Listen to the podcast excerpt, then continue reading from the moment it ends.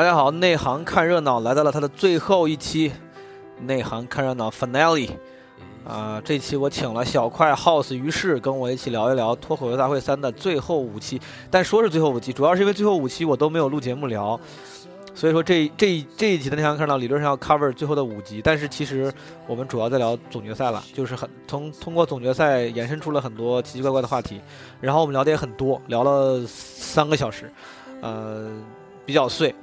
呃，我为了让自己不要追求完美，然后因为剪或者是写 show notes 这样的零碎的工作阻止我继续拖更，所以说这次我就几乎没有怎么剪了，三个小时的内容几乎都放出来了，然后我也没有，我也就不会在 show show notes 里面写像之前一样的时间点的那些目录了，就是内容的纲要，对吧？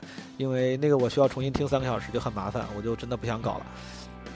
啊、嗯，反正大家如果对脱口大会三这个节目感兴趣，或者对我们几个聊这个节目感兴趣的话呢，可以慢慢的把这三个小时听完啊。十一期间反正也没啥事儿，对吧？如果要是觉得无聊的话呢，这个就算了。呃，这次我也就不去做各种各样的包装了，也没片尾曲，好不好？片尾什么都没有，所以说我就把之前片尾经常会说的呃口播放在片头来了。就大家如果感兴趣的话，对基本无害感兴趣，可以加我们的听友群，加微信号 Marvin the Boss， 然后show notes里面会提到。然后可以进听友群，然后听友群里面也会有这些主播时不时跟大家交流，啊、呃，好的，谢谢大家支持，祝大家双节快乐，中秋快乐，国庆快乐，好吧。这两天我看了这个《我和我的家乡》和姜子牙，还行还行，真的姜子牙我觉得还行，因为主要是他那个对标的那个哪吒，你们记不记得那个哪吒是魔童降世？真的我太不喜欢哪吒那个形象了，我不喜欢哪吒那个形象，我觉得把哪吒这个魔童塑造的太脸谱化了，像个古惑仔一样，特别 low。Anyway， 我反正大家如果没事的话，也可以去电影院看看电影。好，节日快乐，拜拜。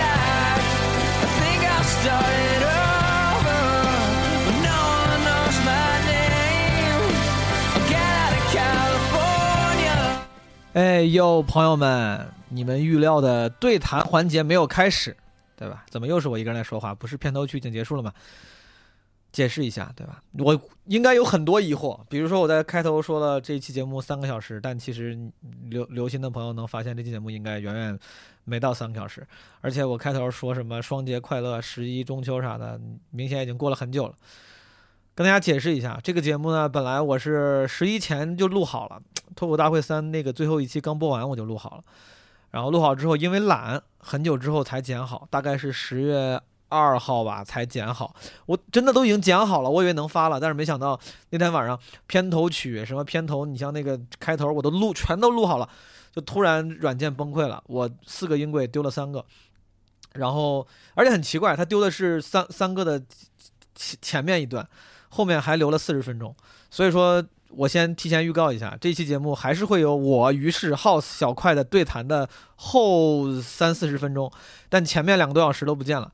呃，我跟大家可以复述一下，一会儿一会儿对我我我跟你说为啥我能复述一下，因为我丢了三个音轨，还剩一个音轨，那个音轨就是我自己的音轨，就是只大部分都是我在说话，然后中间他们三个说话的时候呢，我那个麦能收到很微小的声音，就是我能听到，但我肯定没法放出来，因为那样你们就会听到我的声音特别特别大，他们的声音特别特别小，特别奇怪。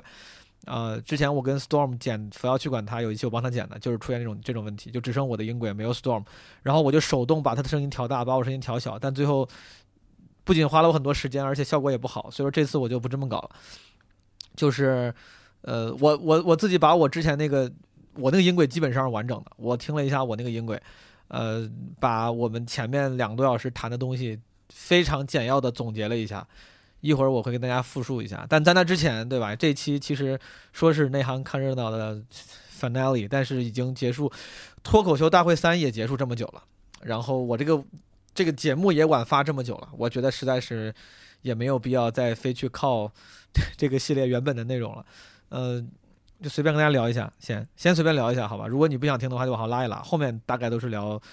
脱口大会三的有一部分是我的人肉总结，还有后面四十分钟是我们的原版原版录音。最近状态不是很好，就这也是为啥我拖更了这么久。他们有人说我已经拖更了一个月了，其实完全我没有必要拖更一个月，因为这个节目我早就录好了，对吧？然后而且我还有很多积攒的节目可以发。其实我完全不缺素材，我都录好了，我可以发的。我就是最近状态不太好，然后忙可能也是个原因吧，但主要是状态不好。但是对吧，我觉得我现在已经拥有了一个喜剧演员的职业素养，就是我是要给大家带来快乐的，就是我状态不好也要也不能显得很丧，没有任何必要。因为有一次我记得哪一期我忘了哪一期，好像是第三期第二期第二期就是我那个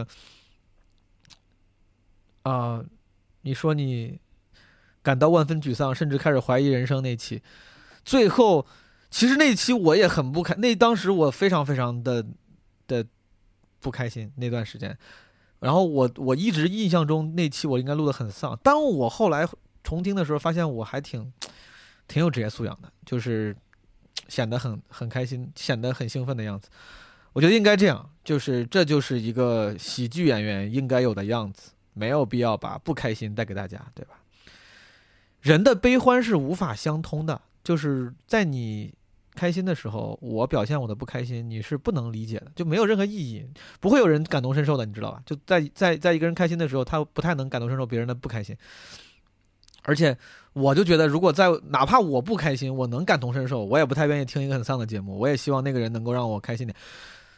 我听那个有时候我其实很少听别人的播客，但前两天我点开那个 Storm 的那个反要去管他，我就感觉 Storm 的嘛就挺好，他那个节目虽然信息量很低虽然信息密度很低，但就是感觉他每次都就傻傻的，你知道吧？就就很傻，就是傻乎乎的说很多话，哪怕我不开心的时候听，就也觉得也挺有意思的，嗯，就会想想想笑这个人。我希望我的播客也能得到这个目的，就是不管你什么状态，我希望我永远这个都能给大家带来一些开心，哪怕你在做家务、做饭，然后旁边放着这个东西就听，至少这个人的声音不是死气沉沉的，不是想让你他妈关掉的，对吧？至少可以，嗯，那个啥一点。我要说什么？哦，对对对对对对。我先聊聊，我先聊聊脱口大会三吗？我想想，一会儿再说吧。我一会儿，我应该是，对，我应该先说我对脱口大会三整体感觉，因为确实丢了好多素材，我只能就是用这个机会自己先聊一下，然后再把我们之前丢的那些部分，我再人肉总结一下，对吧？但是在那之前，我总感觉还是有些别的要说，对吧？最近这么状态这么差，一个月都没更了，我上来就直接聊脱口大会，显得很奇怪。我说点啥呢？嗯，对，人的悲欢并不是相通的，这个的确是这样的，我我觉得是这样的。还有，哦，我最近最近我自我分析了一下。这期确实，哎，太随意了。这期真的，我觉得要是看了题目进来想听脱口大会的人，可能会觉得前半部前半部分非常没得听。你们可以往后拉，好吧？就是我自己最最近自己自我反省了一下，我自己自我挖掘了一下，我觉得我这个人的很多很大一个问题就在于非常的不自信，没有安全感。真的，我可能很多人觉得不像，对吧？我看起来好像很很这个。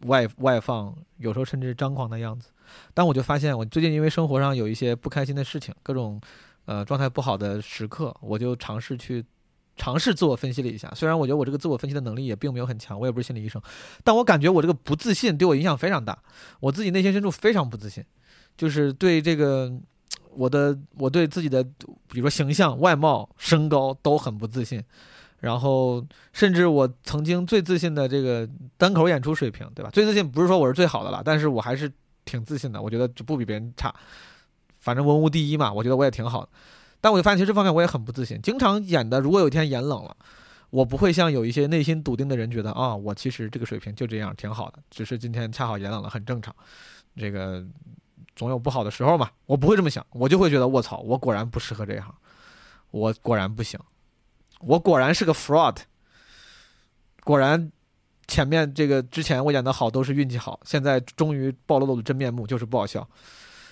就是不自信啊，感情里面也很不自信，就是所以说会非常 needy， 之前的很多次感情经历我都感觉会老跟女朋友吵架，总是会吵架，吵架大部分原因就是没有没有大部分，经常就是我我挑别人的问题，我说你怎么对我不好，你怎么对我不真诚，就之类的，但我觉得根本原因在于我没有安全感，我觉得你如果不给我足够多的东西，我就感觉不到，我就无法确定你真的爱我，但因为这个你看你就会找你就会老找事儿嘛，那肯定影响影响他妈对方的体验呀、啊，对吧？我觉得因为这个事情因为我的这个缺乏自信，没有安全感，我觉得会会是我人生中非常大的一个问题。我我在想怎么怎么有没有方法可以解决它。我很羡慕有些人，我我身边有一些朋友，他们我不知道什么是原生家庭的问问题嘛，就人人的性格很健康，很阳光，然后就很阳好阳光啊，就觉得自己很好，觉得自己很好，觉得自己很棒，就打心眼里觉得我很优秀。哪怕实话说，哪怕别人觉得你、哎、你这人你这长得也就这样，你这人也就这样，但人家自己很自信，觉得我就很好。我觉得这个心态太健康了，太好了，应该这样。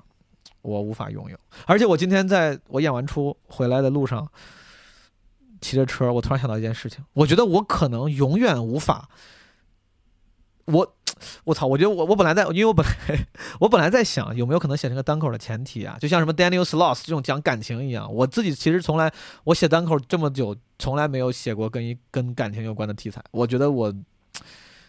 我不想碰，可能我不知道为啥，我我只我觉得有可能是因为我不想碰，或者是因为我讲不好。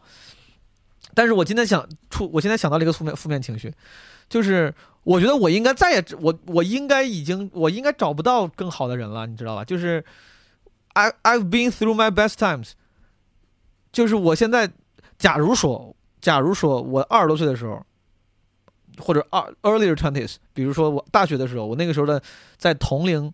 就是在竞争者吧，都不是同龄了，就同类的同性竞争者中，在婚恋市场中，或者说这个婚恋市场嘛，感情择偶市场的竞争，这个竞争者的竞争者中，我应该打个比方，如果排百分之前百分之十的话，如果那个时候排前百分之十，我现在肯定已经排不到前百分之十了，对吧？因为那个时候你想想这个年轻人，然后出国留学，对吧？显得还是还有很多很好的标签的，然后那个时候形象也更好，而且你拥有的东西。都是那个年纪的人所在意的，你有趣，什么弹吉他会唱歌，大家是会大家是看这个东西的，对吧？就像网上之前有段子说说你大学的时候干嘛都能找到女朋友，你打篮球打得好，学习学习好，然后长得帅，什么吉他弹得好，都能找到女朋友。但是你一旦大学毕业了，就只看你有钱没钱了。虽然这是个段子，但大概是这个意思，你知道吧？就是你现在这个年纪，我拥有的东西已经都那个它的那个含金量比比值都没有之前那么高了。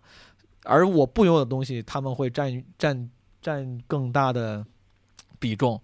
所以说，如果我觉得那个时候我在竞争者中择偶的竞争力排前百分之十 quartile 排前百 top 百分之十 top ten percent， 现在应该就只有可能到前百分之三十四十，就这还是乐观的，我随便说的，可能甚至都没有到前百分之五十以上。你要以我妈的标准，我肯定是属于是后百分之几十了。对吧？他他我妈天天说，她说你他妈在在什么北京，之前我在上海，说你没房没车，对吧？没户口，谁谁他妈看得上你？我那个时候还觉得，我说怎么可能？我说我虽然没房没车没户口，但是我这个条件挺好。我太天真了，我太天真了。Anyway， 呃，对我对感情的一些我一些思索，当然没有没有那么。那么那么那么丧了啊！就是这这负面情绪嘛，写段子当然我有点我有点负面情绪。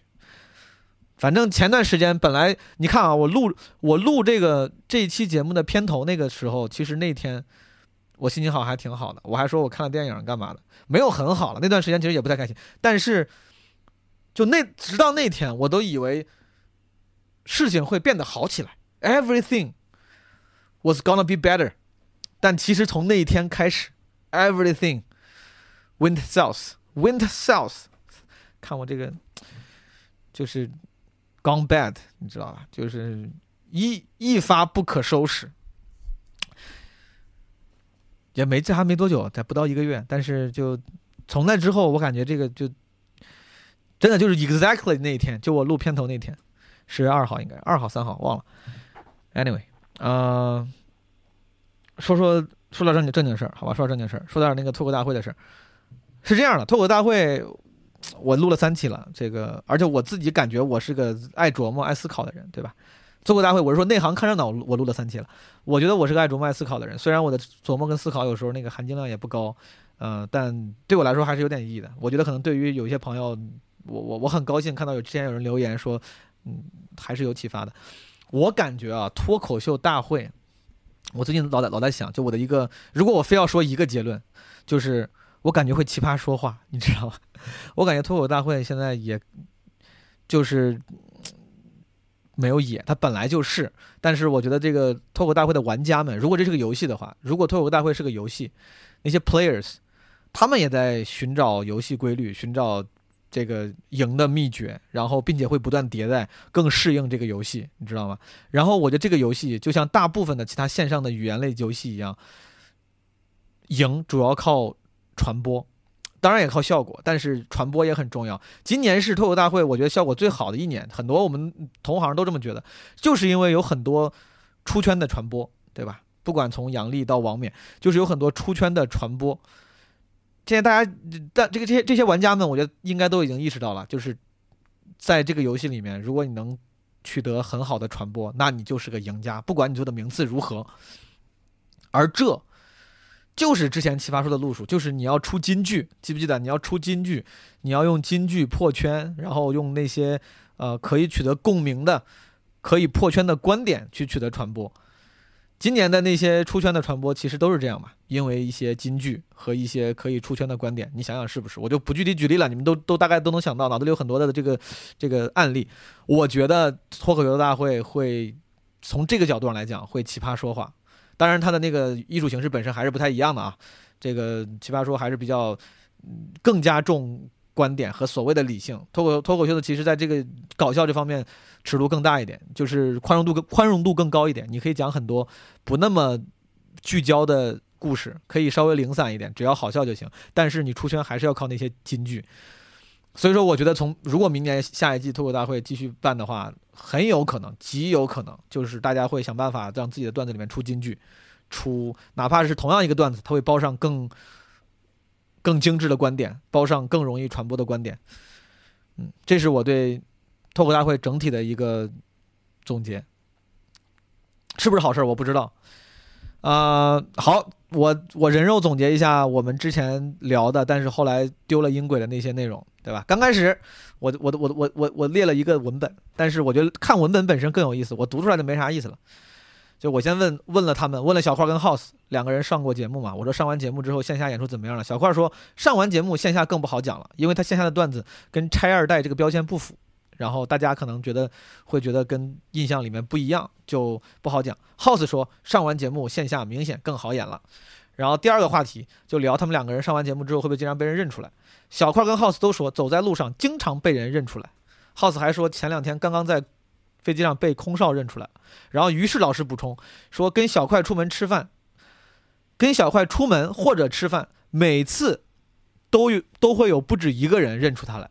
对，这就是几个人的这现在这个这个流量，对吧？这个状，我从来都，我去年上奇葩说上了一季，我也没他妈这个，我总我总是非常偶尔的被人认出来说，哎，你是不是在哪儿出现过？我怎么看你这么眼熟？没有人记得我的名字。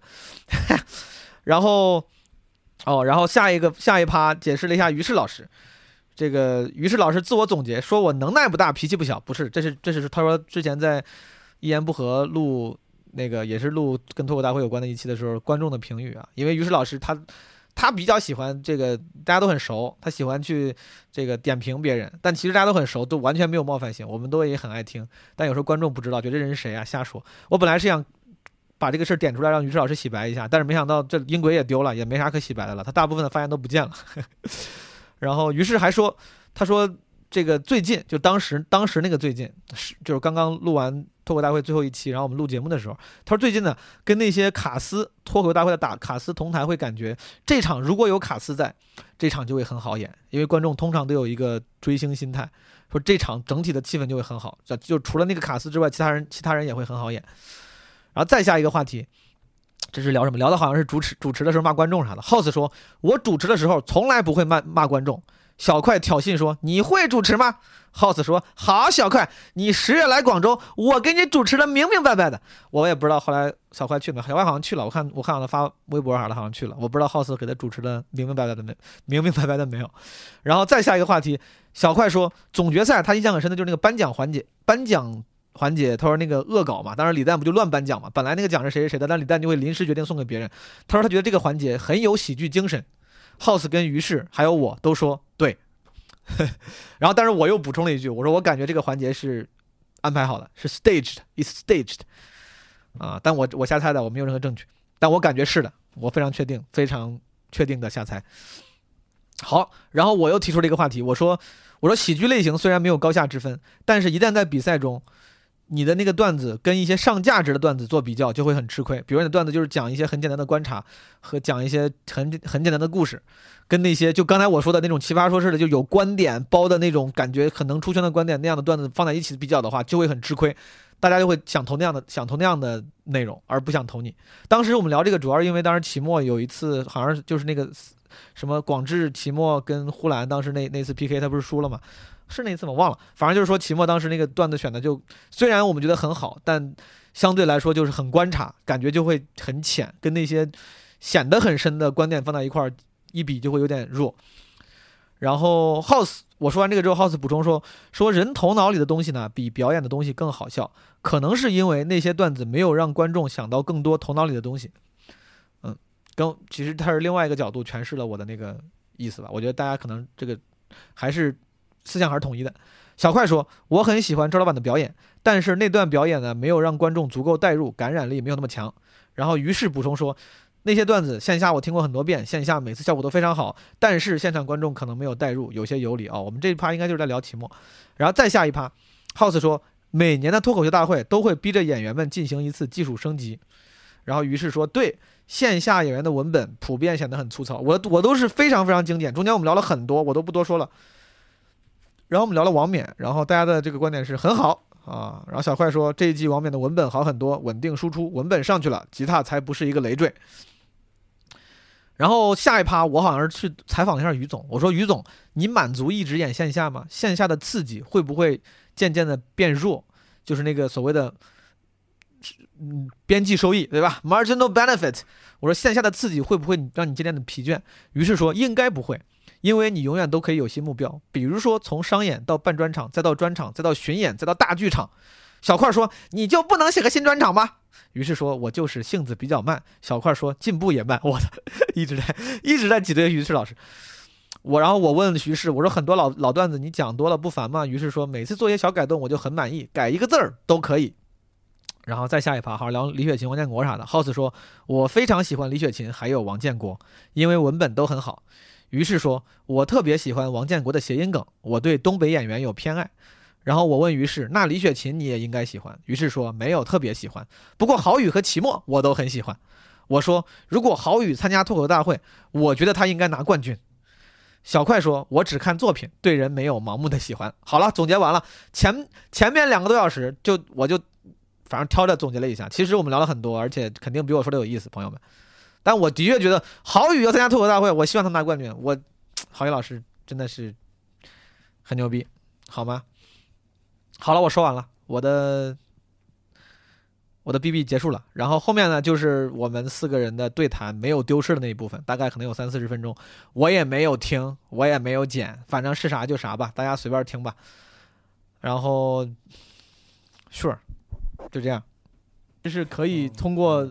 打磨搞的，但是我就觉得不是我的风格。我混合这个技巧很巧妙的混合，真的好笑。但是就是你为了混合而混合的那个，确实是就是能能非常明显的看出来痕迹。第二个 callback 了，明白吗？就是 callback 没有梗的时候来 callback。我现在 callback 我老用，我操！你先说。我现在反正就是写不出来梗的时候，就顺手就写了一个混合。所以我现在我甚至好多段的全是混合。顺手写了 callback 吧？你想说？你想说混合、哦？你想说混合啊、哦？就是混合，对，顺手写混合。就我现在也要在尽量避免自己写混合。嗯、其实，其实我很少写混合，混合慢的，我觉得。哦、我是我是我这个取巧就是，只要这个没底没梗，我就 call back。嗯、但是不得不说，虽然我觉得很多刚开始 call back 在就是刚刚在节目上被提出，然后观众说哇这个牛逼的时候，很多演员会本能的说哎这个就是个基础技巧，也不牛逼。嗯、但不得不说 call back 你要用的巧妙也也 call back 就是好的、啊、call back 内在逻辑一致就会特牛逼。就是你这个前面那个梗。首先他，他他也得想，嗯、而且你这后面这个 callback， 你再 call 的也他妈也得想才行，对对对就是还是还是有意思的。呃、你你说 callback， 我就想到了那个杨天真老师，就是、哦、就是有一期就是期末那个，就是说在北京那个什么什么啊回来了回来了，就那个立足那个，啊、然后最后啊晚安北京，然后杨天真在那儿拍了个灯嘛，嗯、拍了个灯，回头说那个为什么拍灯？他说觉得那个就整段表演说没有打动啊，我就觉得那 callback 挺好。我说我说对于周老板这整段表演来说，可能。最无足无足轻重的就是那个 callback 了，就是，然后他居然欣赏的点是个 callback， 哎呀，我这个生气。这个我可以理解，因为那种生活他没有，你知道吗？他就只能看这个 callback。对，所以大张伟这给地铁拍灯，他解释的，而且而且生硬，而且这不光是，就包括刚才看总，今天我总决赛临时看了，我记忆还挺深刻，很多人在总决赛也用，还都一直用，就感觉这个 callback 知道观众吃这套，而且不光是 call 一次，也不是 callback 是能让你一些散观点。粘在一起的一个很是很好用的一个，而且我觉得这个节目的那个有一个很有意思的地方，就是真的向观众普及了很多就是脱口秀演出的知识。比如说第一个演员上台很难，嗯，就是这个他们真的会认为哦，你第一个上台呃，即使就很平了，然后他也接受，他觉得你确实不容易。这个我觉得特别好，包括还有还有这个 callback， 就是这个，就是有时候我就觉得就是呃，你会尝试着，比如说你做了一个 callback， 他们给了一个特别。特别好的反应，然后你说用了一个 callback， 就是你把这个技巧提出来了，嗯、说出来了，然后观众会再给你一次那个、嗯、那个那个笑声或者是那个掌声，是就是他们觉得啊，你看我懂你，我懂你，然后就那种是是。是但这个我觉得更多的那个笑声来自于跳出这个行为本身。其实因为他他以为你在表演，就像你看话剧的时候也是，那个话剧演着演着，突然那个有时候演员会开始对观众说话，会跳出，大家会觉得有喜感。就像你讲，你说这个谐音梗挺巧妙，你讲完之后，你有时候也会这样嘛，就评论一下。大家可能更多的，他除了是那个懂之外，我觉得更多的笑声来自于你跳出这个行为本身啊。最明显的一个是这不好笑吗？啊，是是是，卡姆这不好笑吗？包括那个滕璐去年在奇葩说讲的时候，他说我挺精彩，我对。然后今年我太精彩，对，今年也也就有人类用类似的方自我评论式单口，对，我我我我也经常用，我今天还用了一个，就是我上去我就想那个说一个就是有点禁忌话题的梗，但是我觉得我上去就说有风险，然后我就没说，我讲到前边就是呃讲了，我觉得没有问题了，我把那个梗讲出来了，观众也确实给很好的反馈，然后我就把我的整个心路历程给他们说了一遍，原叙事，对，我就告诉他我为我这个是我没有放在开头，但是我很想，然后延续 meta story 跳出来。前这还属于花招，这些这些还属于比较花的招，还没有一个特别那。其实我哎，我觉得没有高下之分。你像那个美国有一段时间，其实最赚钱的就是那个 Jim Gaffigan。Jim Gaffigan 他他的那个技巧，他的 Wikipedia 上就写着他的特点，就是会跳出吐槽自己。他的特点就是在跳出，对他讲着讲着跳就他他，而且他的他特点是换一个声音，用观众的视角非常贱的那种。对，所以我觉得就这反正。他居然能是最赚钱的有一段，他有一段，我我这个是咋知道的？我看了一个路易 C K 的采访，当时路易 C K 应该是前几年，路易 C K 还没有特别火的时候，嗯、也没有，当然更没有出丑闻的时候，嗯、零几年、零八年、一零年左右，嗯、当时采访路易 C K， 路易 C K 说他说哦，那时候那纽约很多优秀的演员，比如说最赚钱的路那个 Jim Gaffigan， 当时那个时候我才知道，我说哦，原来 Jim Gaffigan 这么牛逼，路易 C K 都要羡慕他。我真有点不太吃他，真的，他就是我好多次就是要看他，就是因为 Jim Gaffigan 他的特点就是 clean jokes，、嗯、family friendly， 全家都能一块看。嗯哦然后这就是为啥他的就是老少皆宜嘛啊，受众面就广了，是，可是他确实不够劲儿，确实不应该上脱口秀大会，脱口秀大会，像小小块这种就就是他上脱口秀大会他也劲儿也不太够啊，他那个他不是上劲儿的段子，不好说，我跟你说不好说，人家人家哎，上春晚行不行？不要那么大劲儿 ，Jim Gaffigan， 因为咱们这种，你像咱们这种，我就想知道我为什么一个菜鸟还他妈的敢说美国的喜剧大师不上劲儿，我这他妈那不要脸，他妈来的我刚才，我干嘛呢 ？Jim Gaffigan 其实他就是，我觉得他他自己可能也没有那么强的。就像池老板现在转发宋飞一样，就是他可能他就是不想说那些你们觉得说东西深刻，我不想说那些深刻的东西，我也不是不想，我也不是我也不是说思想没深度，嗯、但我就想聊点这个，基本上就想聊点。后来我看过他演过一个电影，那个电影的预告片吧，没看那个电影，嗯、他演过一个电影的那个叫我操，演的太好了。就 Jim Gaffigan， 你看他在台上，你以为他就是个郭冬临，嗯、没有什么思想，讲点有的没的。嗯、我操，那个电影为啥是郭冬临？我随便想的，我随便想的，有时候还挺有思想，我我随便想。他是他妈他在那个。电影里面的预告片没几分钟，这边看一当时演的完全不是个喜剧角色，我操！我觉得我当时真的第一反应我就演的太好了，就人家他妈我觉得还是有积累，真的有积累，哦、那肯定是啊。不过、嗯、我就啊，嗯、对大家有兴趣的可以去看看、这个。哎，不过我刚才突然还是想到混合，我想再说一下聊聊，因为我写的最好的混合就就是那个银行黑帮的那个混合嘛，嗯、但我那会儿不知道什么是混合。其实我觉得好的技巧还是就是没错，你觉得这么表达最最好，是的，是的。其实也也也就别别让新人所以说刚才刚才我就能听出来，就是当时可能你都不知道，你觉得忽然这样讲这个方式很有魅力，对对对。然后在你觉得合适的时候你用了，这个其实挺自然的嘛，对对。我说，所以说我说的也是，有时候因为混合一旦成为了一个技巧，尤其是我觉得北京这边演员看那个刷板那个东西之后，它成了一个。方法论的技巧，对，方法论很鲜明，然后很容易就复制，然后打造出来，而且都是一个套路。对，我刚才我的感觉就是这攻略是非常有用的，你看完了，但你得给它忘了。嗯，是是，你不能写稿的时候啊，我得对着攻略写。那我也是，那搞得我也是第一次发现，他提到我才发现，我就想我我他这么长，我的段子加起来也一一两个小时了，我就没有一个他妈有那个啥有混合，没写过混合，没用过，不知道为啥，好像我就从来没想到过什么地方需要用混合。因为因为对，就是你的直觉，你你是也是靠直觉写喜剧的，然后你的直觉里头就是没觉得这点可能不符合我的表达的那个方式，有可能。嗯，这个是呼兰，呼兰你。二位咋样？喜欢吗？呼兰我，我我发现我好像对谁基本都是看作品。哎，你你有谁是那种就是说不管作品，这个人我就太喜欢他了？就比如像我对 Louis C K， 你有没有这种人？就是说我操，我就喜欢这哥们儿。没有，就是都都是看，就不光是单口喜剧啊，包括什么作家什么乱七八糟的，你写的好就是好，写的不好就是不好。我我反正都是看东西，不是看人，很理智。因为我不是理智，我觉得。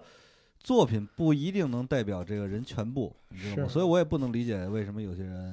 但是呼兰是非常令人羡慕，因为他很多作品拿出来都可以当一个人的代表作，他有很多段都可以当代表作。是可以当代表作，嗯、但是我还他也有垮的时候，他垮的时候我就是不喜欢他。那那他垮率挺低的，垮率那有没有啊？那谁不谁？那那呼兰呼兰属于就是就是，如果你都看作品的话，嗯、那就是靠作品来判断这个人喜欢的程度。呼兰，你用作品判断他，你觉得他的喜欢的算多吗？算高吗？呃，也不算高，因为呼兰有好几段我其实是不太吃了。明白。我吃他的不太多，对，呼兰这一口我不太。嗯、你你会喜欢他吐槽大会最经典的那段吗？P D D 专场他那次，那次不你真的很有研究，我操！他一句一梗，你的 reference 我都不懂，因为我不玩游戏，我连 P D D 那场我大部分人是不认，我都都不知道，到现在我都不知道。就那场他连着吐槽毕志飞，就说怎么是游戏专场来了这么一个导演嘛？说毕志飞你干嘛了？你拍导演跟 P P T 跟幻灯片似的，你说把 P D D 专场听成 P P T 专场了，你才来的。你你去那个你你去电视节，你你还送人家送给人片看，人家都是拿着胶卷，拿着一大碟。别的东西原片去，你拿着 U 盘就过去了，然后你还嘱咐他们那个片啊是存在电影的文件夹里，千万别动考研资料的文件夹。House 真的是呼学家，我感觉他这个信手拈来，这个这个挺好。这个他的他真的好多都能记得，他的 reference 我一个都听不懂。他说那个最经典的，我都不知道哪段，但是这个挺好，印象真的很。建国刚才他也能背出来，建国有一些的梗。我忽然有有一些我有一些他他在线上没讲过，我线下听的我觉得非常什么烧纸的那个。嗯，那个我听过，对，那个我觉得还不错。他那个属于那种观点，哎，一下，嗯，哦，就扭转了一个常识的那种。我再说一个牛逼的事儿，呼兰真的，你觉得他他是不是复活赛那段是他公认这一季最好是吧？就是他那个医院，呃，鬼屋的那个鬼屋，鬼屋，你可能没仔细听。我听了，鬼屋听了，听了，听了，鬼屋听了。我我可能跟你说，我跟你说过吗？呼兰是写过一个比那个线上版本更牛逼的，但是他考虑到可能现场观众是九五后，就是听这个太沉重了，因为他就说那个中年人进鬼屋不会害怕吗？生活太沉重了，钱都是一样的。要不说医院主题的鬼屋，说护士浑身带血吓人，嗯、说吓中年人根本不需要这些，你就叫一个老头出来，对吧？就说儿子，我这病不治了吧？就啊、节目上讲这段了，没讲吧？我我记得讲的不是，反正就是、啊、就是，反正我讲我我我懂，我听懂了，我又不能背，因为我因为观众没听过，我不想、嗯、我, 我听懂了这个这个，我不想复述一个他还没有讲过的段子、哎，这个这个，但我把概念说出来，这个真的非常好，嗯嗯对。但是我认可呼兰的才华啊，啊，认可认可认可认可。我而且我说实话，我是我我是越来越认可。我刚开始的时候在线下，当然上海演了一两个月，线下演的时候，我其实那个时候没有太觉得他就记不记不太住。烧纸那个我也听过，我现在都记不太住了。但是我觉得在确实脱口大会这种这样节目能够激发一个人的这个潜力和成长。我觉得最因为我这一季确实觉得呼兰很多段，就之前很多段子可能还有一些新。圈子新人的狂狂妄跟自信，我觉得这东西我也行。但这但这对，但是这一季很多东西，我觉得确实觉得这个还是牛逼的，有功底，然后有。而且呼兰呼呼兰有一个最大特点是真能写，因为他好多参赛的段子全都是临时写，就是这几天写出来的。然后还有一点就是他就是你你就觉得他能感觉到你在穷追猛赶他，然后他还是往前推着自己，嗯、还是往前走，这个太牛逼了。对，于总，嗯。我就是我，我肯定觉得呼兰牛逼啊，但是就没有那么喜欢，就是我不知道，我不知道，就是就是喜欢不起来，嗯，就是你你也笑，你也看出来也也笑，看完也笑，但是就就喜欢不起来。然后我现在就特别想看他线下，因为我们我看过他一次线下，好像还是开放麦，那很早很早，可能是一八年。在北京的开放麦，嗯、就是那很早很早了，嗯、就是那完全没有印象了，已经。嗯，呃，所以我就特别想看他现现在的线下，就是他的表现，我我是挺挺期待看的。明白。对，对我之前对我来说，呼兰我一直之前对我来说，呼兰跟王建国是一类风格，当时我觉得我都不太吃。那、嗯、现在可能我觉得在。嗯，观赏愉悦度上，我觉得呼兰会更更更好一点。呼兰更照顾观众，嗯，嗯其实他也愿意聊王建国。建国，哎呀，建国那个风格，就是我其实呢，我我说实话，如果线下现实生活中我认识这个人，我猜啊，就我俩其实不认识啊，我跟建国，嗯、但如果我猜，我应该也挺喜欢这个大这个、哥们儿的，嗯，但是他就是表演那个风格，有时候确实，比如他他他有一段时间不是在吐槽大会上，呃，模仿过宋小宝啊，不是、嗯、什么宋小宝，周云鹏，嗯。就就是装傻，嗯、就是广智这个路数、嗯。他认真模仿的时候，我觉得很好笑。嗯、他后来又开始自我表达了。嗯、他一自我表达之后，他还是会有时候装个傻。他有时候很多梗还是那种，我这么说不就自我表达到一半装。对，他有时候会有些梗是傻屌梗，就是装傻的梗。嗯嗯、那个梗我，我我我自己有时候也会讲，但是我不知道为啥，我看别人讲这种装傻梗的时候，我觉得因为建国不是个傻人，他是个聪明人，嗯嗯、他讲的东西也是个深刻的东西，不是靠傻。嗯、这就是为啥有时候建国也装傻。广智也装傻，嗯、但广智那个装傻就非常用，也是我最近听你们相、嗯、效果演员跟我说的话，叫人段合一。嗯、他那个口音状态，以及他那个文本内容，因为你信了，啊、让你信了。不，我觉得这个这个话，我觉得这个话还挺准确的，在形容广智上。嗯、他那个文文本本身也不深，嗯、讲点那种琐碎事儿，嗯、然后我的口音再加上我的表情状态，就是人段合一，就是。傻傻蠢蠢的，孟川也是，当然也很可爱。孟川也有点，孟孟川，我觉得跟广智，广智，我第一次在线下看他，我就对我来说就是周云周云鹏，我觉得这就是周云鹏路数。孟川倒还没有，孟川感觉他是一个憨厚的一个一个。但是我都说人段合一的感觉。哦哦哦，对对，人段合一，他们俩是一样的。有可能，但建国就是那种明明是个聪明人，文本也是个聪明有深度的文本，但他中间有时候要玩点傻屌梗。他当然这是他自己有意识的追求了，但对我来说，我就会有点出戏。但是他的你在看他创作时长，呼兰是以天计算，王建国是以小时计算。牛逼牛逼牛逼！这个牛逼，这牛逼，这我没啥可说。对他没办法，厉害厉害厉害！聊聊最后一个吧，蒙恩啊，蒙恩是至少是于总小块我们的老朋友了。对，我是不了解。之前北京的线下我们演过很很久了。嗯，对。于总先说吧，你跟蒙恩应该是。我跟蒙恩关系还挺好，至少你是这么认为的，是吧？挺好的，这人就真的原来挺好的，对，人家红了也不整。之前我也觉得我跟蒙恩关系挺好，现在没带没找过我，我这块你还挺会带风向啊，挺有天赋。呃，没有，我相信蒙恩就是还是记着有有你这么一个人，是吧？记得记得，我有一姓于的北京也讲单口喜剧，是吧？有一姓于的小子，对，之前我记得蒙恩不是那样的人，我跟你说，咋样，于总，你觉得呢？就是因为呃还是就是没有太多意外吧，就是他讲的东西都是他在那个就是线下积累下来的这些东西，而且我应该大多数都都听过，就是就是线下就肯定都非常炸的段子嘛，而这就是很呃就怎么讲？你看同样是那个。都是线下打磨的段子，你看那个齐墨老师就就是你有感觉是，呃，观众哎这一场喜欢，另一场可能就没有那么喜欢，呃，但是那个蒙恩每一场就是观众感觉都很喜欢，就至少他分数都很高嘛，对吧？一直都在晋级，就除了最后一场好像是那个弱弱一点，对，所以我就觉得就就挺好嘛，就是这种就是也让线下演员可能就是有一个。就是就就就是可能有一个偷懒的心态，就是你最少存一个侥幸的心态，我的东西是不是没准儿不用大动是吧？那个我就用这东西也能也能去那个演，也是很有好的效果，我觉得没没准儿。这就是我说为啥脱口大会三是有一个质的提升，就是因为之前有时候我看前两季脱口大会或者效果其他线上节目的时候，我还有时候时不时心里会酸酸的觉得，我说哎呀这些线上演员这个路数就放线下不会炸的，然后我说就我们玩的跟你不是一些东西。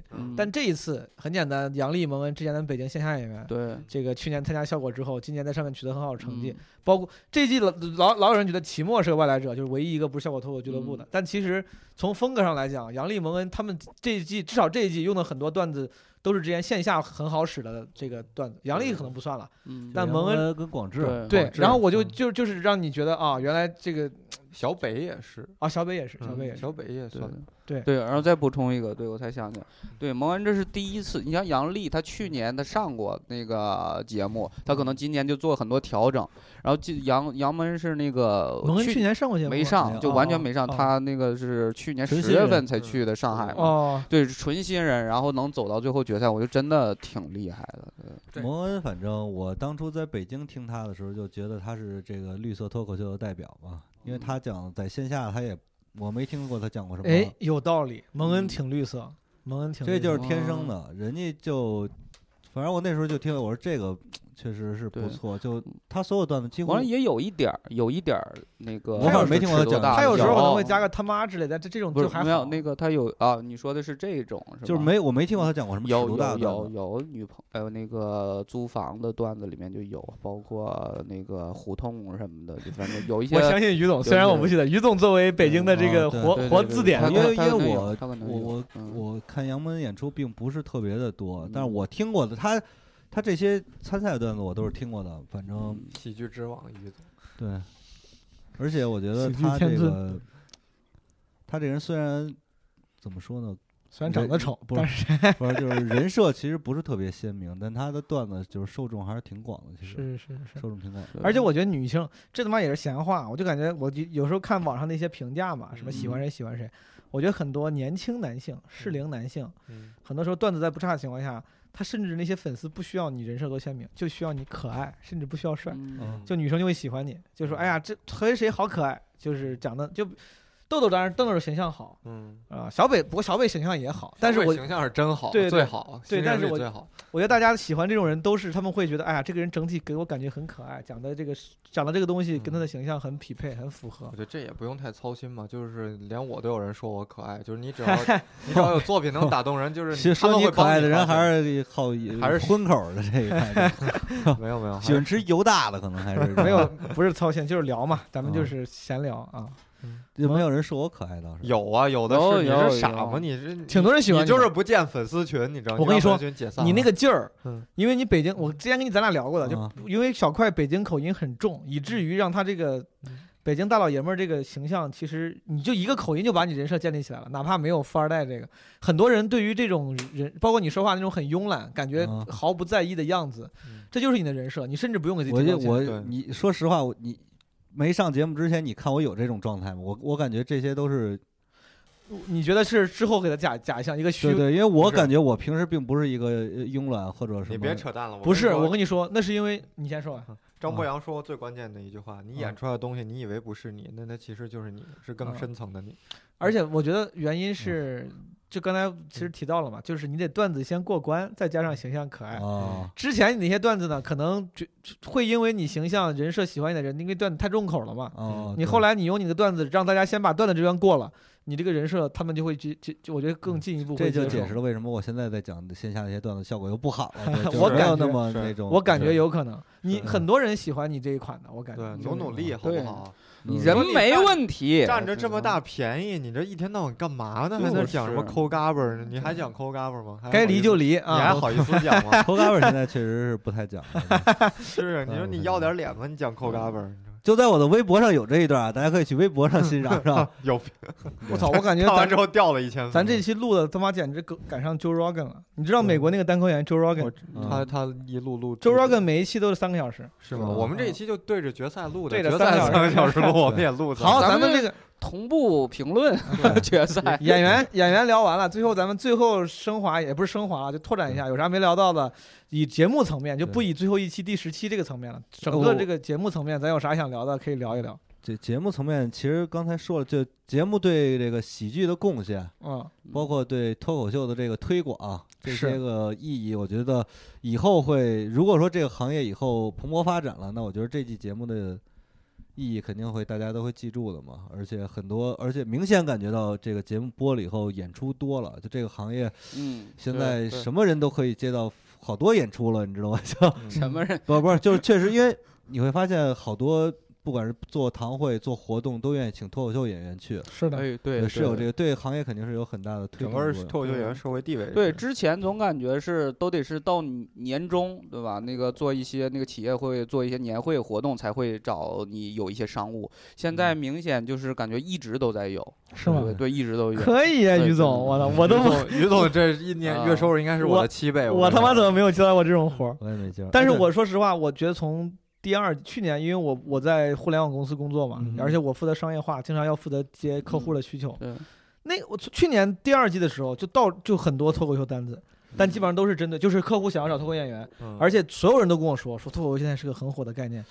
我当，但是你想想，第二季其实去年是有点不温不火的。对对对对，嗯。但是今年我觉得就那个时候比第二季可火多了。嗯，对，但是我我我我想说的是，可能从商业层面来说，可能其实之前就已经客户挺注重了。今年更多的这个第三季的优秀，更多的带来的是普通大众对于很多脱口演员出圈的这个贡献，对对对，知道吧，嗯？他们观点的出圈，然后这个形式的出圈。对，对商业化上其实我觉得可能我我自己没有感觉到太多商业化层面的进步。嗯嗯。哎，那这一季下来，你有没有特别印象深刻的演员或者卡段呢？哦，你就想让我说 Nora 是吧？哎哎，你想你想说 Nora？ 原叙事，原叙事就跳出来了。就是他促使我思考一个问题，我是在为谁表演脱口秀的，因为他的受众跟我的受众明显是不一样的。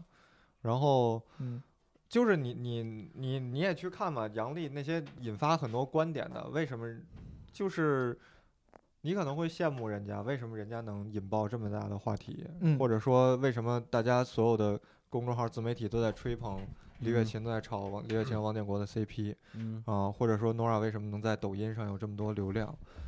呃，你想不想要？我我我纠结过这个问题，然后我现在想的还是最终的解决方案是你你在我目前的解决方案就是我在为谁表演脱口秀？为谁呢？就是也是得益于这个节目，你这他妈太你就想听我说坏话？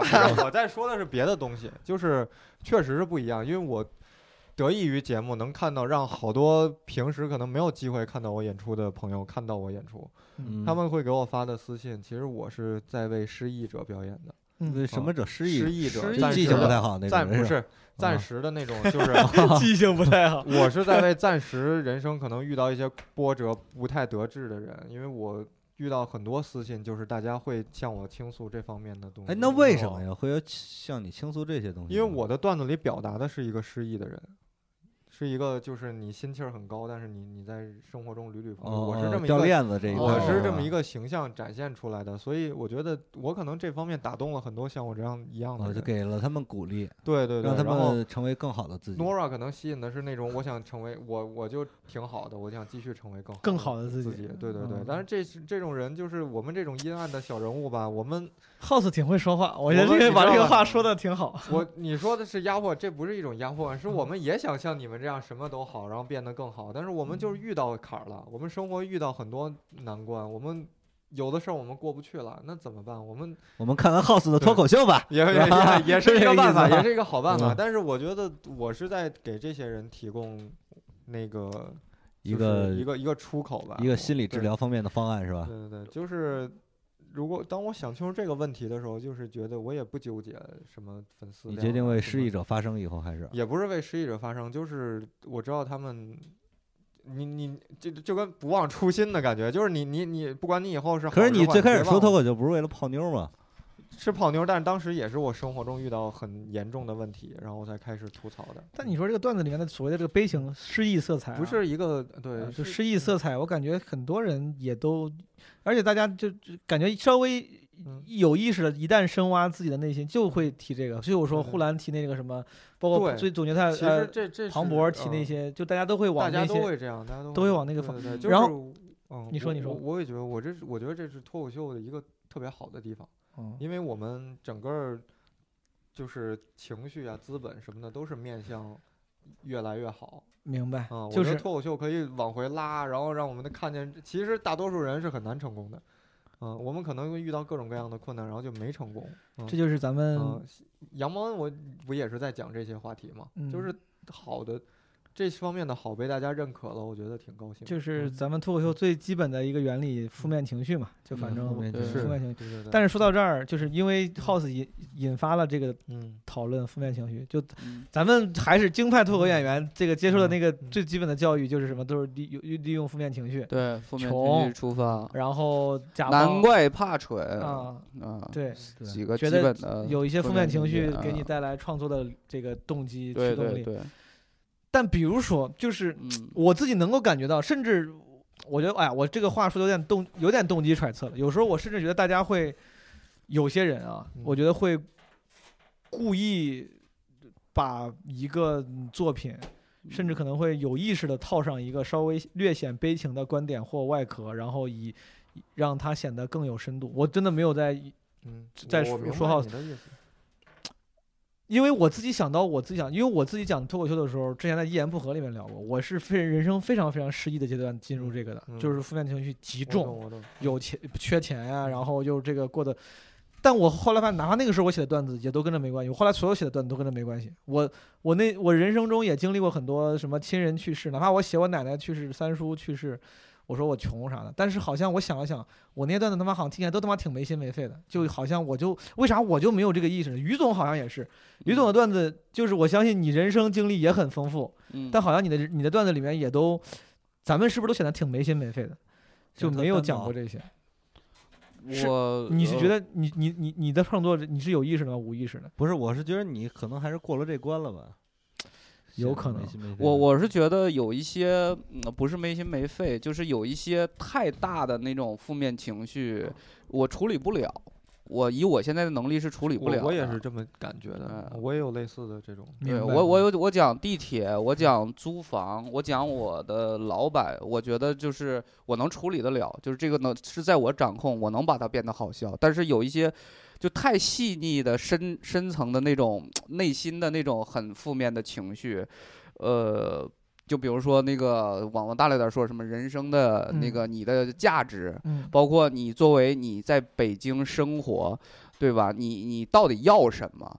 呃，以及就是你你单身的真的真实的原因，就是呃，以及你对对感情。对吧？对那个父母的很多那个真实的那种想法，我是有，我有负面情绪，但是我我写不出来，我就或者我觉得我本身就理不是很理不太清楚，然后我也肯定不能把它变得很好笑。明白？对，我就不写。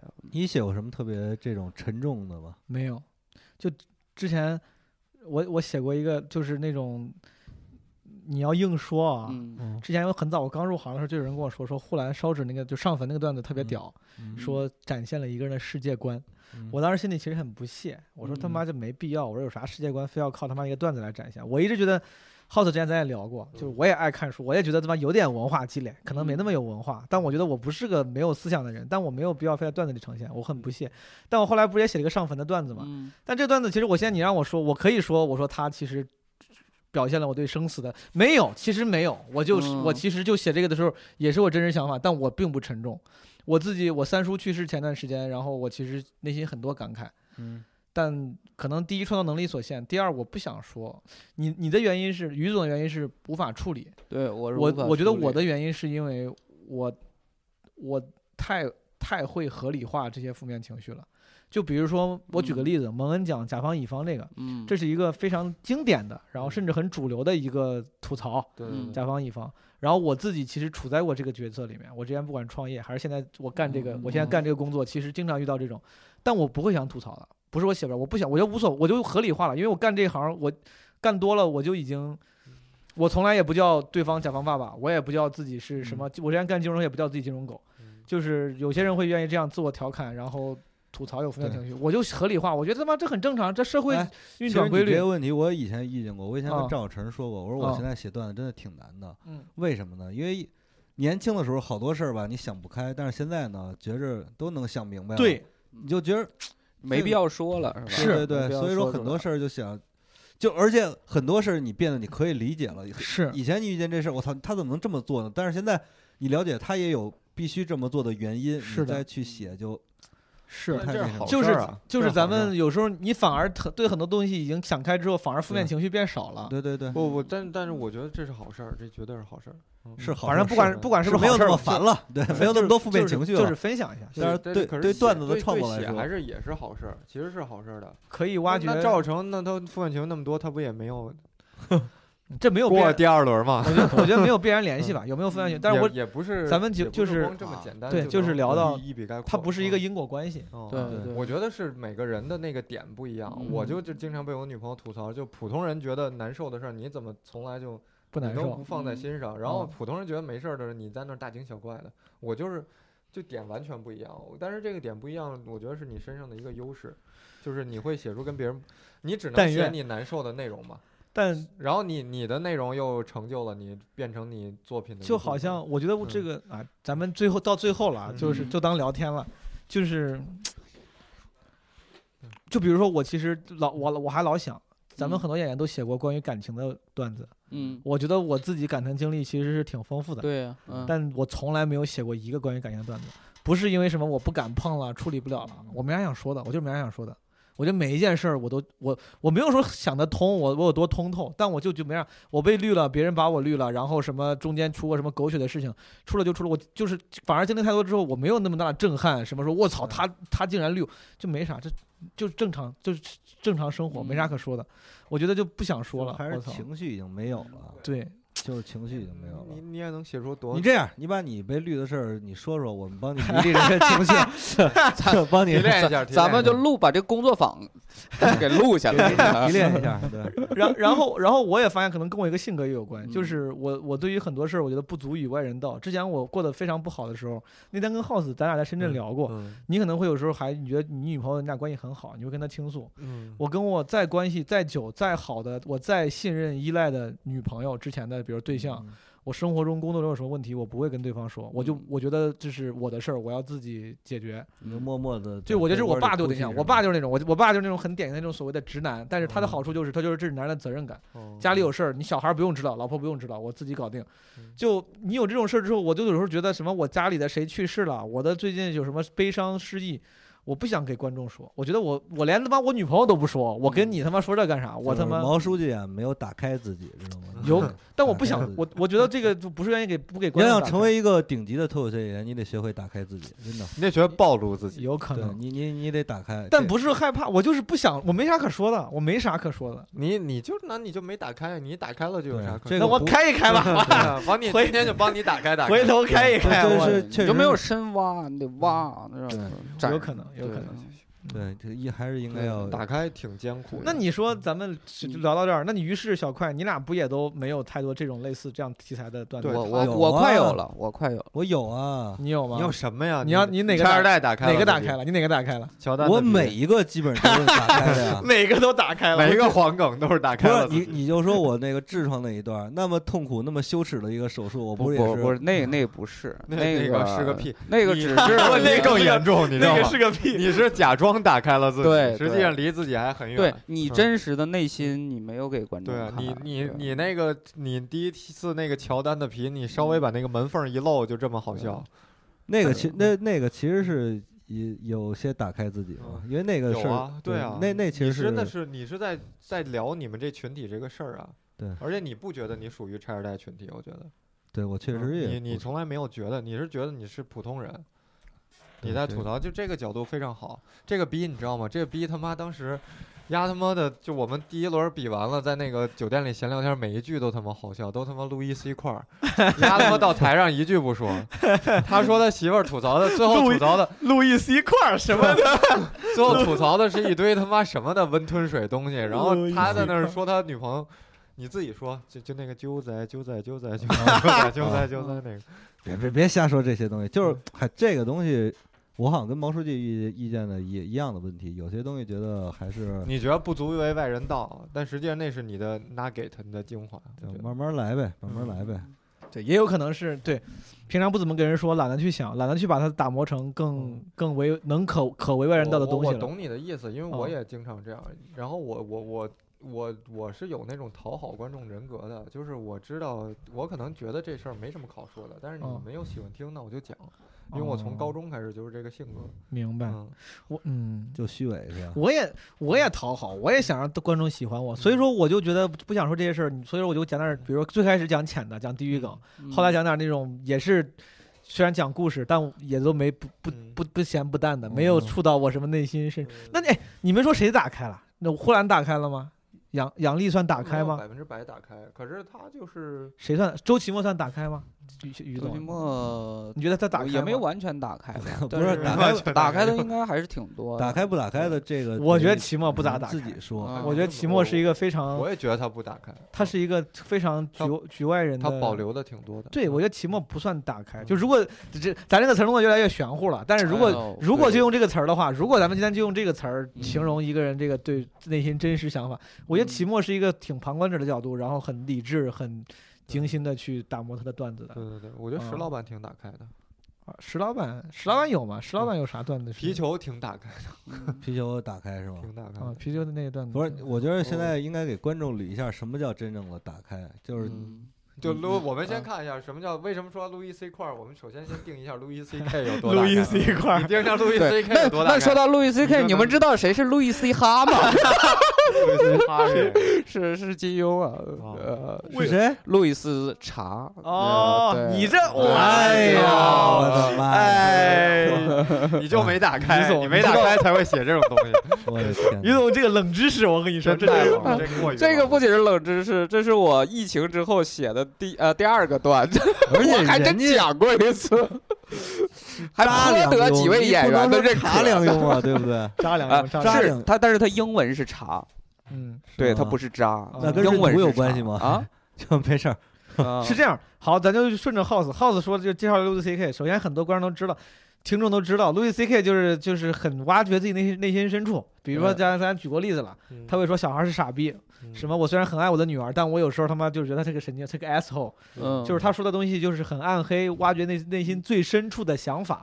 如果这个算打开的话，内心最深处的想法算打开的话，嗯，那我可能的确，这就是为啥我有一个段子，我最近很爱讲，就是我觉得那个是我当时故意想要让自己我要挖掘稍微深点想法，就是我说我宁愿当个东北人那个，虽然这个段子听起来好像还是地狱梗，嗯，但是我那个是真实想法，就是我同样是被人有偏见，我真的无所谓，嗯，但我就是觉得这个偏见偏的不酷，这个是我挖掘了一些微妙的想法，这个算是稍微深一点，但是你说再深。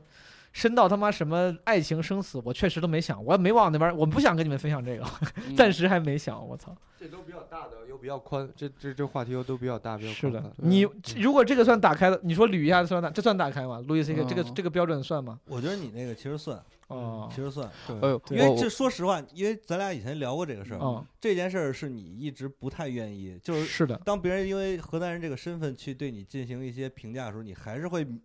本能的感觉到反感，对我，对我一边感觉像是一个单口演员，已经自我消解，且会自嘲，应该无所谓，云淡风轻。但我其实心里真的多少，而且我真的每一次当别人问我你哪儿人的时候，你知道，我到直到现在，别人问我你哪儿的时候，我都会本能的有时候想要避免一下说河南，我有我有时候本能会说哦我郑州人，然后我接紧接着我会零点五秒之后说说郑州。显得我好像很心虚，我会主动的加一句，我说哦郑州人，我说啊就河河南郑州，哦、就是这个本能真的是去去不掉的。哦、对对对、嗯、对，这个其实就算深挖了，算打开。我们这里要，嗯、我觉得要严正的跟观众声明一下，单口演员最他妈脆弱了，我觉得、嗯、很敏感，很敏感，非常敏感，就是不要以为不要乱开玩笑啊。对，像我这个，我我最我。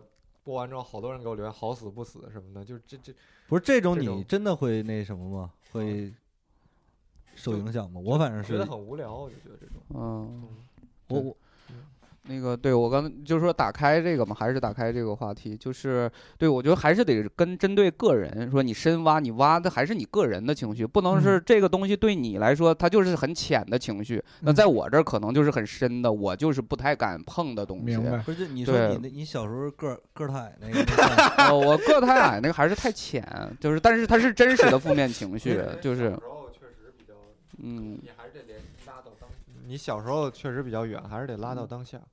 对，然后就是说，还是说到期末打没打开，就是他之前不是那个也是一开始讲观察室，然后后来讲了很多父母的那些东西，我觉得那个对他来讲，他就是打开了。当时算是，因为他真的那个很，因为就是有离异的这个问题嘛。哎，对你这么一说，的确是。对，包括那个我说完啊，就是那个穆恩，就是这次比赛，大家觉得夺冠讲了个地狱梗，但是他为什么用一套地狱梗能就是而且那么靠后的位置能讲炸，能让观众为他尖叫欢呼，很重要的一个原因，他情绪的真实。对，那哪来那么大情绪？就是因为这个事儿真的让他难受，而且我之前跟他聊过，他是不敢讲，之前连地狱梗，就是他作为一个平谷人被歧视这个事儿，他不敢讲，他不敢说。但是这一次他就突破自己了，他敢拿到台面上来讲了。我觉得这个对他来讲就是打开了，但是对我们来讲，觉得讲了个地狱梗。我非常理解，对对对，是的，我也我很同意，就是。穆恩是因为有真实的情绪，他这个对大家，大家老有时候老对，有时候就像哎，我觉得大家有时候，因为我觉得你说你好多情绪已经过去了，其实咱们俩应该是一个情况，就是并没有过去，你只是给它埋起来了，就用所谓的成熟，成熟就是说啊，没事我不在意了。就是这个事儿，如果说你把自己躺被窝里想想当时这个场景，你还是会难受，实际上对，你就应该把这些个，可能是咱都习惯了，所以说有点习以为常，就受受的伤太多了，你知道吗？但一旦这个就是，我操，真的有时候你一旦，我觉得我小怪说的有点矫情，但我觉得有点有可能是，比如说妈，我跟人聊感情问题的时候，我就说。分分析到最后，如果有朋友愿意跟我聊感情问题，分析到最后都是因为我第一段恋爱六年被绿了，然后从那之后我就很难很认真的对待别人。比如说这个事儿，我现在不愿意提，不愿意讲段子，是因为我已经习惯了。我觉得那个，但是有一天就你说躺到被窝里，你要他妈让我飞翔，他可能还是一个负面情绪。但这个东西就属于是我不想讲，就像可能会就有可能引起 House 这样的这个反应，就是别人会觉得你太矫情了，你他妈三十多的人突然开始讲，你说因为我被伤害过，再也不敢爱了，哪怕讲的很好笑，但是我就不他妈想讲感情问题。所以你用这个开头就很很不巧妙，你知道吗？对，我的我的意思就是分享这样的情绪本身，作为一个我这种所谓的直男思、呃、思想吧，嗯、我会觉得好像哎呀有点有点矫情了，别聊这个。讲他童年他爸脾气大，这不讲的也挺符合常理的。这个倒无所谓，跟父母这个就感情这个事儿，我就特别害怕别人觉得你他妈矫不矫情啊，聊点什么这种受伤啊，干嘛？那个你贵司还有一个案例就是非常生动形象，叫悟饭老师。嗯，悟饭老师他也是大开自己的一个典型范例。哦，对对，悟饭打打得挺开的。我觉得他之前写出那段之前，应该表演是还是就纯粹哦，老赖那段是吧？嗯啊，老赖他也对他也是偏那个观察室。然后老赖以后，我觉得他肯定是一个质变。我觉得，嗯嗯，对，老赖那个他一开始也是不敢讲。觉得丢人，嗯、呃、然后就是做了心理建设，就是还是嘛，就是挖嘛，真正困扰你的东西，对、嗯、对，就是现阶段真正让你难受的东西。但实话实说，嗯、我我首先我很喜欢佩服敬仰陆范老师，嗯，但是老赖那段你要说打开，首先我很同意陆范老师打开了，嗯，但是他老赖那段他克服的其实克服的东西反而很简单，就是个面子问题，嗯，就跟我他妈炒币被亏之后，现在我也很，我现在都直到现在都不太想让那个时期。我想要想要掩饰的那帮人，就是我想有让有一帮人觉得我很有钱，嗯、我都不好意思告诉他们。但其实你克服的只是个面子问题，我觉得这个克服的到打开的这个成本不高。嗯、我很佩服胡帆老师，反而他讲的一些就是微妙的情绪。嗯、我觉得打开就像我说我说那个想当东北人这种，这个情绪很微妙。啊、我自己要要要揣摩半天，哎，为啥我有点心里有疙瘩？那个疙瘩在哪儿？嗯悟饭有时候他他说对他女儿那个情绪，我觉得那个反而是我更佩服的。我觉得他说女儿那个情绪，就一边可能没有路易 C K 那么狠说的，但他一边带着爱，一边又说他妈其实我特别想让你干嘛，这个我很佩服。我觉得这个打开的程度，他需要付出的努力要更多，他要去找那个微妙的情绪。老赖那个其实只需要克服个面子问题就行了。哎，那是本身经历的爆梗。哎，我我觉得现在咱们应该说说脱口秀大会上，你觉得谁打开了？就刚才问你们嘛，你们觉得谁呢？我你这个概念刚才是谁他妈提出来了？我都没有啊！你们提出这个概念，咱们就用这个概念去衡量一下。对对，还是这个问题，我觉得你得还是得了解这个人。我觉得杨笠其实挺打开的，我觉得是。我觉得首先最打开的还是得从卡姆聊起吧。没有，我觉得杨笠打开原因就是因为他符合我那个标准，就是他去他讲出了很多自己微妙的情绪，而讲得很好。对对对，那个微妙的情绪就是我我想，其实我是这种人，其实我是那种人。对对对，他没有什么面子问题，他就是找到了这个情绪，并且很准确的表达出来。让大家接受了，我觉得这个我很佩服。对，然后是的，广智算了，广智打开，广智算了，因为广智首先他对自己这个自己的定位是有非常清晰的了解的，嗯，你明白吧？就是自己这个不管是长得丑去理发，嗯，就这些个微妙的心理状态，其实是揣摩的。嗯哦、那我我能做吗？对、嗯，我能想象他以前剪头的时候，嗯、其实我也有这种感觉嘛，就是你讲完以后觉得有道理，有道理，对吧？其实你，但是你能够真的正视这一点。他那个情绪虽然看起来很无关痛痒、很浅，但确实是很微妙，需要而且共鸣很广，需要花心思去抓对对对抓。对，就长得丑的人都是会有这个共鸣的，是有道理。嗯、然后那个。你张博洋一直都算是对，其实你也可以举出一些就是没有打开的例子。嗯、谁没有打开？开始吧。没有。你刚才说你们服务的观众群不是一个群，你是觉得 Nora 不够打开吗？我觉得他对那个他的观众群应该算打开了吧。不不不，打开是对自己哦，对自己啊，是对自己。你不能打开观众，你别觉得我在坑，你要不想聊就算了，无所谓。没有，那那我觉得他其实没有的。嗯、对，我我觉得他无所谓，无所谓，也打开的不够多吧？我觉得没有太打开什么。嗯 ，Nora， Nora 其实他是在第二轮的时候那个表演，我觉得是有在打开自己，因为他在对说在自嘲自己拍那个纪录片，那个、那个地方我觉得很好，那个是在打开。我看那个，我觉得这个还就是模仿迪士尼公主啥的，对对对，就是自嘲自己那个装逼，这个这个情绪能说到这儿，其实挺好了。对，就是、那那一段他打开了，这个自嘲比嘲笑自己丑穷都要再高级，都要再对对是对他在嘲笑自己的虚伪。对对对对，这个、那段我觉得是很好的，对。嗯嗯然后可惜没有更多的机会去深挖这个。对对对，那段时间也短，那段创造时间也短。对，那而且那段可能就是，嗯，选的题材挺好的，我可能就是表演上观众没太进入他这个状态，表演糙了点，而且可能是他这种就是共鸣会比较少一点，你知道吗？因为不是每个人都在。对，就拍他选的这个场景不就拍纪录片吗？没有在提炼提炼。对对对，但是那个其实确实是要比突围赛那个要好好很多。然后还有不打开成不打不打开就被淘汰的例子，就你看这赵有成是被那个淘汰以后开始打开自己了，嗯、说想讲那个啊抑郁症是吗？对对对，赵有成是不是太讲太多抑郁症了？我不知道，我没我不是我那个就不是打开的问题，那是什么问题、啊？就就段落还是欠打磨吧，他那些段子、嗯、对，反正。嗯而且他他要是他不能停留，我对而且赵成最大遗憾对他好像好严啊，但是我觉得他挺好，我还挺喜欢他的。赵成爱之深责之切，他不能他不能停在那种他没有口音，我说我没有口音，对老师说对他没有口音，他不能停留在这种段子。就是赵赵成第二轮被淘汰的原因就是他自己后来也比较懊恼，就是没有打开自己，嗯、没有说那些自己想说的东西，嗯、这也是他挺懊恼的一件事。嗯、所以做脱口秀演员还是得嗯。哎，有道理，确实，这个打开自己，哪怕有意愿，能力也得跟上。呃，我想了想，可能去年就刚才我说，我奇葩说那个，我当时被剪掉了，就属于是我想表达自己，但能力没跟上。就是大家其实对你刚才说打开自己，就是也没有人完全打开自己，好，那些最厉害的人也是打开自己能打开的部分。嗯嗯，反正其实我出来，咱们弄得好像悬乎其悬，但其实大家等于说最后。这个都是追求真诚嘛，对吧？就追求对对真真诚真诚，这这句话终于点出来了。其实这句话应该放在最开始。嗯、脱口秀大会跟其他综艺，就是脱口秀这东西，它它这它比起其他形式，它最重要的是真诚。对，就是大家都是自个儿写稿，对对对，对不对？对，没有团队。对，对咱咱把这个提到最开始，我觉得挺重要的。现在咱们对。对，没事无所谓，大家估计听不到这个地方，无所谓的，咱们自己聊开心就行。而且这决赛就就这一季后到后面口碑变好，我觉得也是一种真诚的胜利。对我很我很开心的就是，嗯、比如说就是杨笠总决赛类似这样的表演，嗯，其实就是真诚的表达自我，哪怕是一个反常识的东西，对、嗯、大家接受了之后，估计以后会鼓励更多的人去深挖自己内心微妙的情绪，嗯、表达真实的自我。尤其是刚才咱说到，哪怕之后有外来的高人进来之后，嗯、对咱们也会发挥。他们不打开自己也不行。对对对，不行，他们靠技巧，他们也靠技巧，只能让他们过突围赛。咱们就拖，我操，你那真的，咱就打开，咱们就玩心，咱就跟他们玩心，有心上价值，我哥，挺屌。哪怕那个观众看了不讲脱口秀呢，那你生活中也是，就是你你有有生活中你好多心里好多点是不去琢磨的，是的，你哪怕就琢磨出来一个点也挺好。对，你就拥有五分钟的段子了。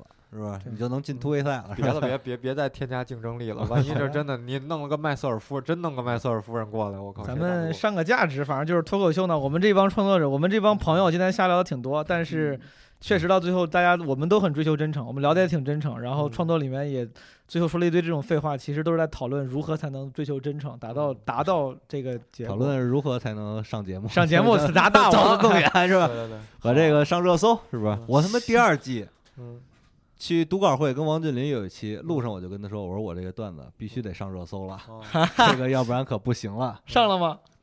后来读稿会都没过呀，上什么呀？咱们本来我你不是有一期叶枫挺喜欢你的，那有什么用啊？那也没没那什么。差点上了也是个好好事好事儿。好了，我也是这么安慰自己的。本来准备这个上价值结束了，咱结束吧，好不好？啊、我们三三个小时零一分了、啊，讲完之后估计也得差不多三个小时。真他妈久，我操，感觉跟录了个决赛一样、嗯。但其实是不是聊的还行啊？聊的还挺开心的，哎、朋友们。主要是有于老师。行行不行？还是看后来的反馈。朋友们，我们现在从周五晚上基本上十二点聊聊到现在，已经周六凌晨三点多了，跨周了咱们，跨周了。对，对嗯、好。希望你们喜欢这期节目，不喜欢也他妈无所谓。然后这一期基本无害到此结束，再见，拜拜。哎呦，朋友们，我知道我说了没有片尾曲，我前面说了对吧？但是那是之前之前我当时录那个片头的时候，确实没想花时间找片尾曲。但今天因为卖在手里，我打算人肉跟大家录个片尾曲。主要刚才是在微博上看到了一个盖跟孙楠在一个什么节目上合唱了一首歌，叫《不让我的眼泪陪我过夜》，齐秦的。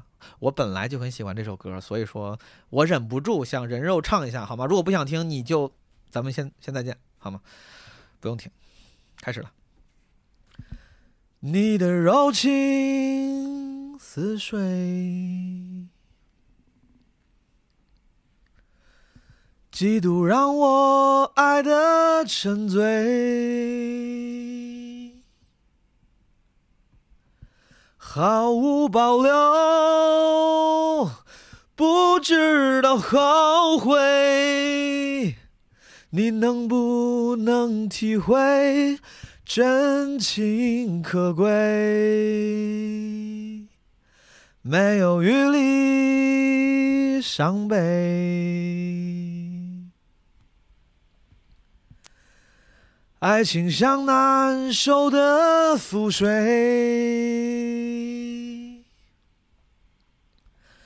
常常来路走得太憔悴，你只留下我收拾这一切，不让我的眼泪陪我过夜，不让你的吻留着余味，忘了曾经爱过谁，慢慢习惯了寂寞相随，不让我的眼泪陪我过夜，不让你的脸梦里相对，爱的潮水已经退，我的真情不再随便给，不让我的眼泪陪我过夜，不让你的吻留着余味，忘了曾经爱过谁，慢慢习惯了寂寞相随，不让你的眼泪陪我过夜，不让你的脸梦里相对，爱的潮水已经退，我的真情不再随便给。Yo, peace.